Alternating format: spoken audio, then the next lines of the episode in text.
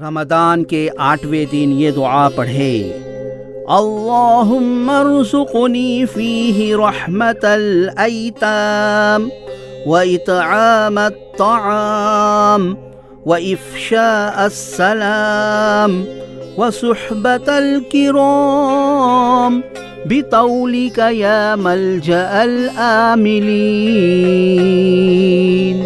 ترجمہ اے معبود اس ماہ میں مجھے یتیموں پر رحم کرنے اور کھانا کھلانے اور کھلے دل، سلام کہنے اور شریفوں کی صحبت اپنے فضل سے، اے آرزو مندوں کی پناہ گاہ۔